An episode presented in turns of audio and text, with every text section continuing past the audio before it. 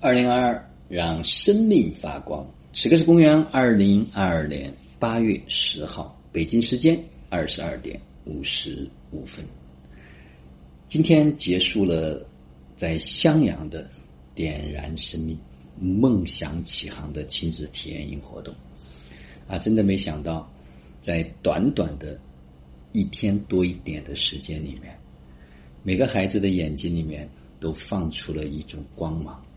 虽然还没有光芒万丈，但是我知道有一天他们会照亮这个世界。真的就像昨天分享的一样，没有孩子不能够被点燃，只有不配合的家长。我再一次让我感受到了家长的成长，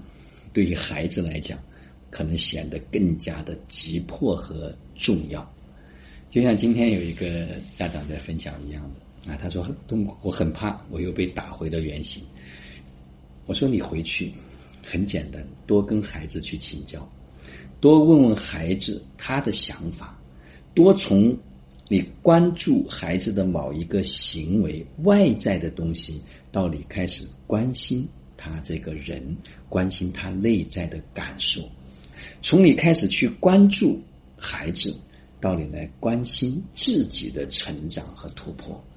当大家开始去做出这小小的转变之后。家庭的环境和氛围一定会发生变化。我们实际上是透过这场亲子活动，既能够激发孩子他内在的动力，以及他找到对学习这件事情的激情和热爱。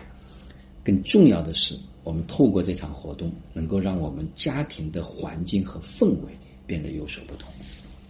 下午在喝茶的过程中间，很多家人，特别是家长。他们拿到了非常独特的体验，这也超乎我的想象。因为作为第一次他来喝茶，就能够感受到所谓的意识，所谓的有形和无形，这个真的是时时空的节点到了。那实际上并不是说我们有多么厉害，就在这个时候，有很多人都等待着醒来，所以他需要一个奇迹。那刚刚呢，结束了我们组长的共修，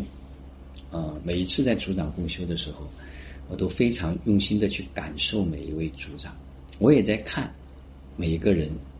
他们是如何落地践行，有什么好的经验是值得我们去吸收，值得我们去总结的，还有哪些人可能只停留在表面的状况，并没有去深入，并没有去扎根，